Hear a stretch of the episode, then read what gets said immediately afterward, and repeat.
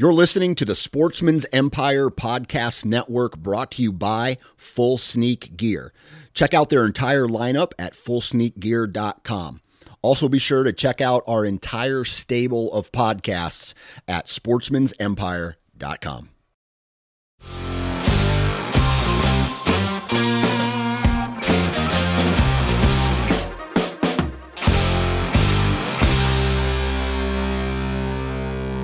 Hi everyone, I'm Logan Medish of High Caliber History, your host for the No Low Ballers podcast. Sitting around the table today with Alan from Gunbroker, Chris from Houndsman XP, and Rick from Gobbler Knob Long Rifles. And this is an episode that no matter what side of the fence you're sitting on, we are going to piss you off. Because today we are talking about the round that everybody loves to hate and that everybody hates to love, the 6.5 Creedmoor.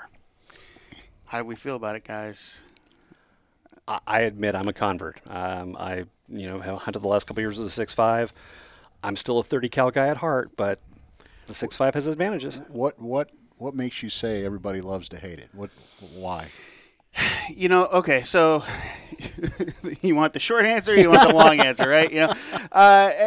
Everybody seems to think that the 6.5 is some brand new concept that it's come on the scene. But 6.5 cartridges have been around for more than 100 years. Yeah. I mean, guys are hunting in Africa with the 6.5 Swede and all sorts of stuff. So it's really not this new wonder round.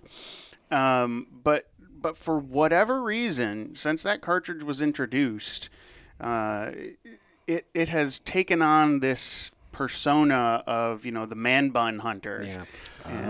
I think. Yeah, so it's like the hipster round. Largely it's successful.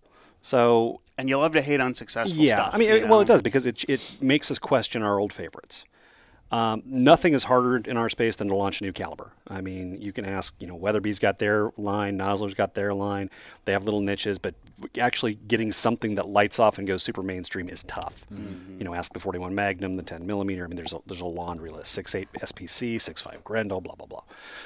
So in 2007, when Hornady got together with Creedmoor Sports and developed this round, it looked like it was going to be just another, a 221B or, one of the bench rest or a dasher round that was a great precision, not necessarily anything beyond that. Mm-hmm.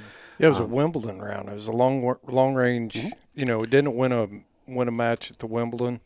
Possible. That's a good question. But the reason why, that 6.5, the 6.5 to 6.8 we know is in that ballistic sweet spot as far as bullet length and sectional diameter and density, drops, aerodynamic drag. It's really kind of that pure spot.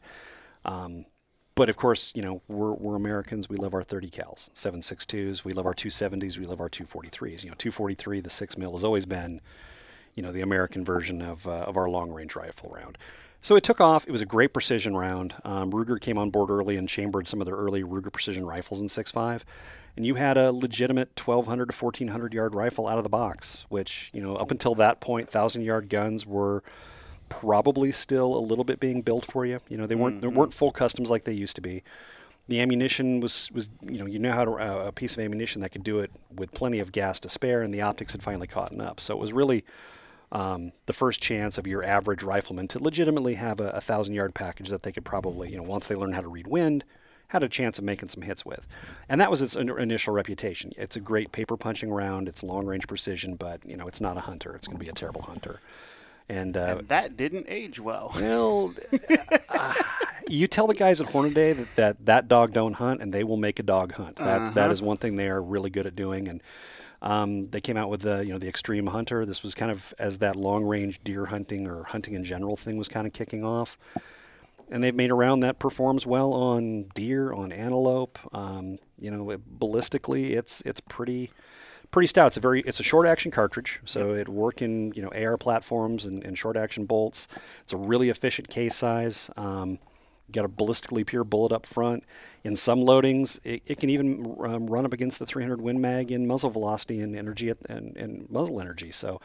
It's a really versatile, capable round, and it works really well. And because of that, most people hate it, because I shoot a 308 or a 30-06 or whatever, and damn it, if that's what I shoot, it's got to be the right thing. Don't you think some of that comes from, just like any other fad, you get a guy, it's like, I'm shooting a 6.5, so now automatically I can shoot 1,000 yards. Yeah. You know, where the 270 guys and the three, you know, the 7mm guys are like, learn to shoot a 30-06, yeah. and then you know you don't need to. So it's performance in a box. That's got a lot to do with it too. That yeah. you know, that the people who've worked hard or built up guns or built loads that'll let them do that. You know, suddenly now you can go out and buy one off the box or shelf and kind of do it without the talent.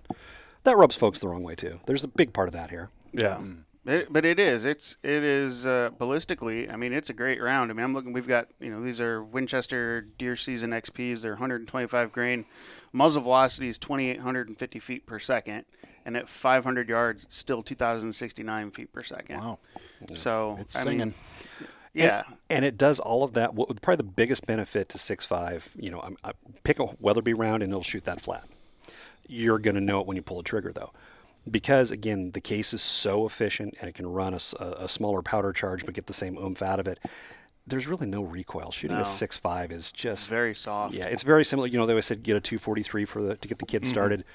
6.5 is not that much different. And then throw a suppressor on the end of it, too. I mean, yeah, it's a perfect match for introducing people to things.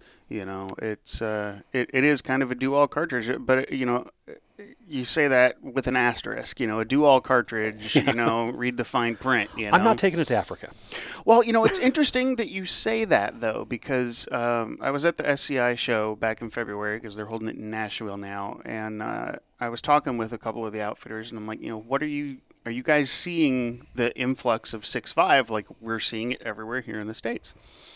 And he's like, yeah, actually, a lot of folks are coming over and taking Plains game with the 6.5 Creedmoor. But again, with an asterisk, you know, like Kudu is Plains game, but that's getting a little bit bigger and a little thicker skin. You know, he's like, let's maybe not push it to the Kudu. You know, he's like, you could if you're close enough. You know, if you're at 100 yards, 150, you know, and you got a great shot, that's fine. He's like, but, you know, you really don't want to reach out and poke a Kudu at, you know, hundreds of yards with the 6.5. But, you know, but an Impala or a Blesbuck or, you know, the smaller end of the Plains game, you know, he's like, hey, you take it out there, do it all.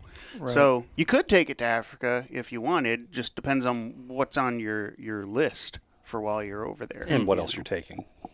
Right. And what else you're taking. And, of course, and then that opens up to there's a whole group of people who they're of the opinion, you know, if you're going to Africa, take two rifles.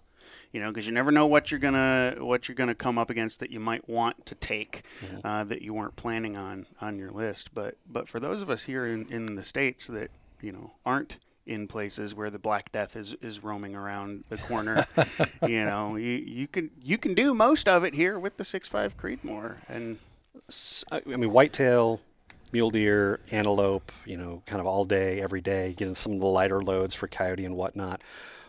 What do people feel about this for an elk cartridge? Or is 125 to 129 grains going to be a little too light?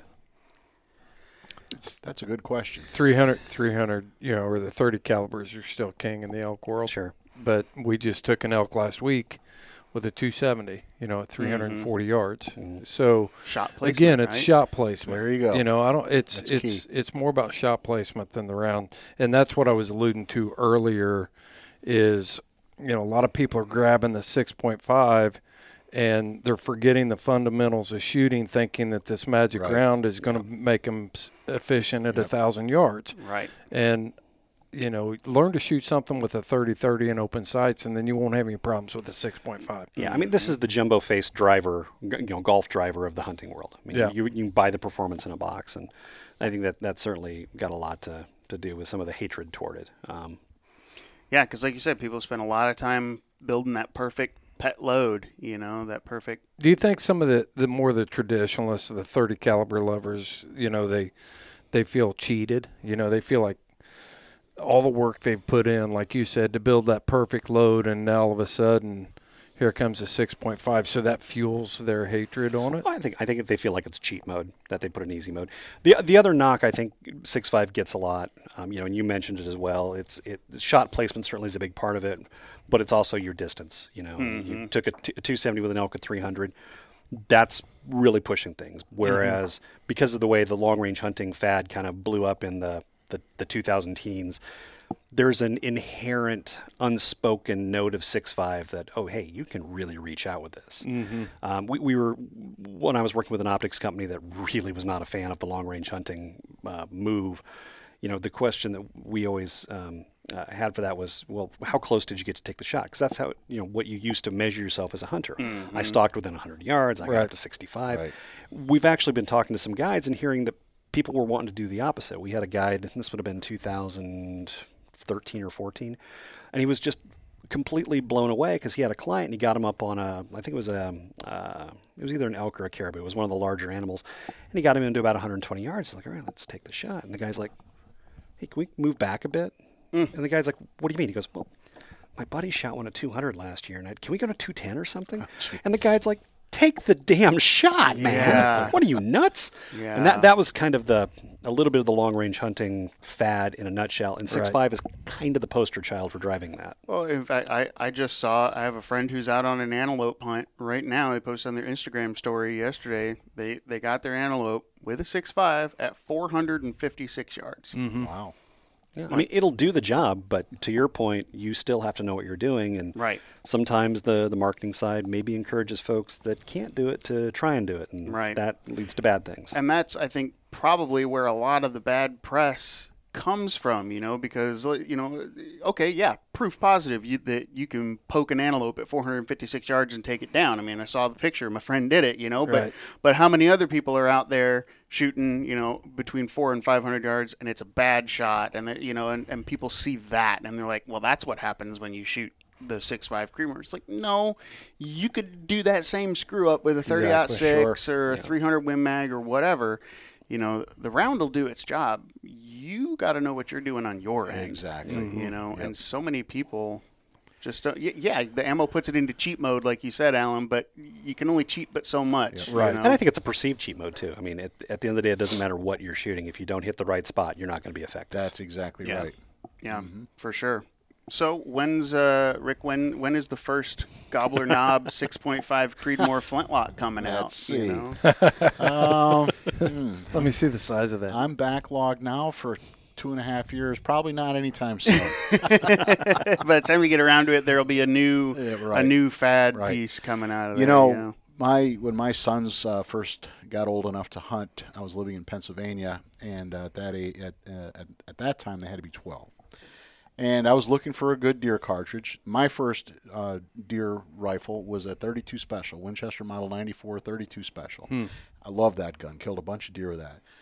But I wanted to get something just a little different for my boys, and I ended up settling on the 7mm 08 because it's a short round, short action, and that did a fantastic job. I've never been a fan of the 222 or 243 for deer in the hands of a kid, because it's shot placement. Mm-hmm. You have to be on the mark with a caliber like that. Not that kids can't do that. That's not my point. My point is because you have to be so precise with such a small round to make an ethical kill, I chose to go with a larger caliber for my sons. Had I known about the 6.5 Creedmoor back then, I probably would have gotten one for them. Yeah, a lot of younger people get introduced now on the 6.5, just like you know, a lot of us were introduced on the 30-30, you know, which is a very nice, you know, that doesn't recoil terribly hard, you know, and that's, and that, yeah, that 30-30 was kind of the lever gun equivalent that the 6.5 is today for the bolt guns. And, you know, you can do it all day long as you know what you're doing. Right. So, Chris, what was your first deer rifle chambered in? Deer rifle? Mm-hmm. 20 gauge. Yeah, I was going to say shotgun. Yeah, I still haven't settled into the deer rifle. Caliber wise, it's probably after the 20 gauge is probably a 50 caliber flintlock. You know, I've never had a dedicated, but the probably the first deer rifle, because Indiana has not had rifle rounds for a long time, or rifle cartridge legal for a long time, was probably a 30-30. You know, so. What about you, Alan? 30-06. Yeah.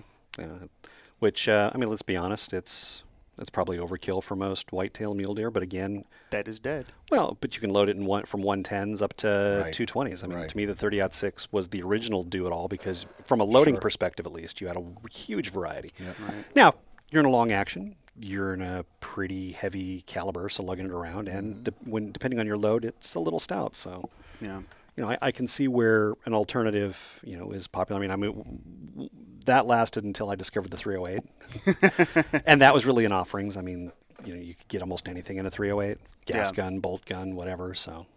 And Rick, you said yours was a lever gun in 32? It was, yeah. I've also hunted deer with a 35 Remington and 35 Whalen. Okay. Yep. Nice. Yep. Very cool. Yep. And my first deer gun was a Winchester Model 70 and 30-06. So, you know, and that was, that's been a great gun, you know. But well, it's time honored, I think, and you know, it's got certainly has history, and I don't see those cartridges ever going away or being replaced by the 6.5 at all. Right, and that's a great point that you bring up, and because I think some of the hate that the round gets is because of the purists in our community. Sure. You know, the guys that are hating on 6.5 Creedmoor are also the guys who are hating on Cerakoted barrels and polymer stocks too, you know. And bipods and suppressors. Right, and all of that. Yeah, and you know, well, that's not how my granddad hunted. Well, if your granddad had access to, you know, polymer stock and a suppressor and really great glass like we have now, I bet your granddad would have been hunting with it, you know. There's a place for blued steel and fine walnut, and it's not always where everyone wants it to be, you know. Right. It's just been staggering how quickly and deeply entrenched this cartridge became, though. Yeah. Even during the, you know, once we saw the bounce back after the pandemic, I would walk into some of our local gun shops and there'd be a whole aisle of rifle ammunition, except for this one little hole right in the middle where the 6.5 should be. Mm-hmm. And that it just kept flying off the shelf. And I like the round. I've got a couple rifles in it. I've used it the last couple deer seasons. I'm not that much in love with it, so I'm not quite sure what made this the magic one that just took off. Yeah. I think part of it is the round, but I think part of it is also it had good product support. You know, the Ruger, Ruger Precision was kind of a bit of a game changer. You got a top ammo manufacturer finishing it off, putting the final touches on it, and then you get a mainstream firearms manufacturer that picks it up and chambers it. And it was just a magic combination. Yeah, Savage jumped right on it. The Ruger had the American and the RPR, which are the two I've got. Everyone kind of jumped on it quick, which, you know, is not terribly uncommon. But, you look at the other niche rounds that, you know, have launched in the last decade. And, you know, yes, you can get rifles chambered in them, but you're looking at Christiansen's or, you know, Cooper's or something that's a little, you know, you weren't getting a $400 Savage Axis off the shelf. Right. That can be a legitimate 1,000-yard gun if you have the talent. Right. Yeah, like my 6.5 is a Bergara, you know, which kind of floats middle of the road-ish, you know. It's not a $400 gun, but it's also not a $2,000 rifle either, you know. It's that sweet spot. And I went with that particular one because on that rifle, I would rather put the extra money into my glass. Right. You know, and so I was like, I know the rifle will do what I need it to do, but, you know, I want a really good piece of glass on top of that. Yeah, and I have a $400 Ruger with a $1,200 scope on it, so see? I totally understand what you're saying. Exactly. And, there, you know, and there's a lot to that because there's a whole group of guys, you know, you hear them say, like, you know, whatever you spend on your rifle, spend at least double on the glass. Yeah, I did PR for optics companies. I want triple. If not quadruple, right? You know? That makes perfect sense. Yeah, absolutely it does. And so, you know, is it the man bun cartridge that everyone seems to think it is? Yes. Oh, I'm sorry. And you know, it really is. I mean, it's a craft beer cartridge. I mean, it is, which is perfect analogy because like craft beer, it is an acquired taste unless it's an IPA. IPAs always suck. Amen. You throw the hate in the comments. As we all just turn to look at the. Yeah. I hate IPAs and that, you know. Alan, we talked in the previous episode, you know, you've got to have a hill that you're going to die on, and mine is that IPAs belong in the garbage. But so you can tell me in the comments how much I suck and how great IPAs are, and I will tell you that you're wrong. But but that's where we find ourselves with it. So, you know, as we move forward, you know, 6.5 blew up in a way that no one was really expecting. You know, are there any rounds that you guys can think of that are, you know, kind of coming into their own at this point that you think, maybe that's kind of the sleeper that we should be looking out for? I mean, it's a bit of a derivative, but the 6 Creedmoor is starting to pick up a little traction as well. you know, the PRS group are moving into a lot of the ARC rounds and the PRC rounds, but the hunting community really hasn't picked that up yet. So 6 is still, 6 Creedmoor. I mean, 6mm, of course, has a long history as a hunting round, and a really good one, too. But the 6 Creedmoor is starting to catch on. I'm still not sure the hunters have adopted it just yet. Didn't it, the 6mm started as a Finnish round, you know, from Finland. The, the Finnish military started with it. Yep. And they started revising it, and then Hornady jumped in. And yeah, it's a proven round for sure. Yeah, I mean, there's something to be said for that. You know, the military spent a lot of money in the late 90s, early 2000s looking at 6.5 to 6.8 cartridges. You know, the 6.8 SPC kind of won out and died on the vine. So that was one thing I was looking at, the recent shift to the 277 cartridge that the military is going with. A little bit of a raised eyebrow that they went that. Yeah, that I think I think there were a lot of raised eyebrows with that, because it definitely threw people for a loop. Not what anyone was expecting, you know. No, and if you look, you know, the reason the .6, the 30-06 has the hold on hunters it does from the first part of the century, it was everywhere. There was crates of military surplus ammo sitting around. Right. And then the military went to the 308, the 7.62-51. Suddenly that happened as well. Now the 308 takes over and dominates. So my question looking forward is, the 6.5 going to keep its hold, or do the 277 variations, you know, the 277 Fury, the I forget what Federals is called, but the not the Valkyrie, but the 277. I'm not sure. Anyway, all the variations on the military cartridge, is that eventually going to, you know, the days of the crates of Milsurp ammo are kind of, you know, over. That ended with the end of the 7.62, but. I don't know. It would be interesting to see. I mean, because you're absolutely right with the military aspect of it. You know, by the time you get to, you know, the 1950s, which is like the hunting heyday of the 30-06, you know, you figure how many tens of millions of World War both I and II veterans are out there that literally bet their lives on 30-06 cartridges. And so, you know, if it's good enough on the battlefield, it's good enough in the deer woods, right? You know, and so that's a great point, Alan, with these new 270 cartridges and stuff. I honestly believe that the 30 calibers are never going to lose traction. I think we're always going to have them. 270s.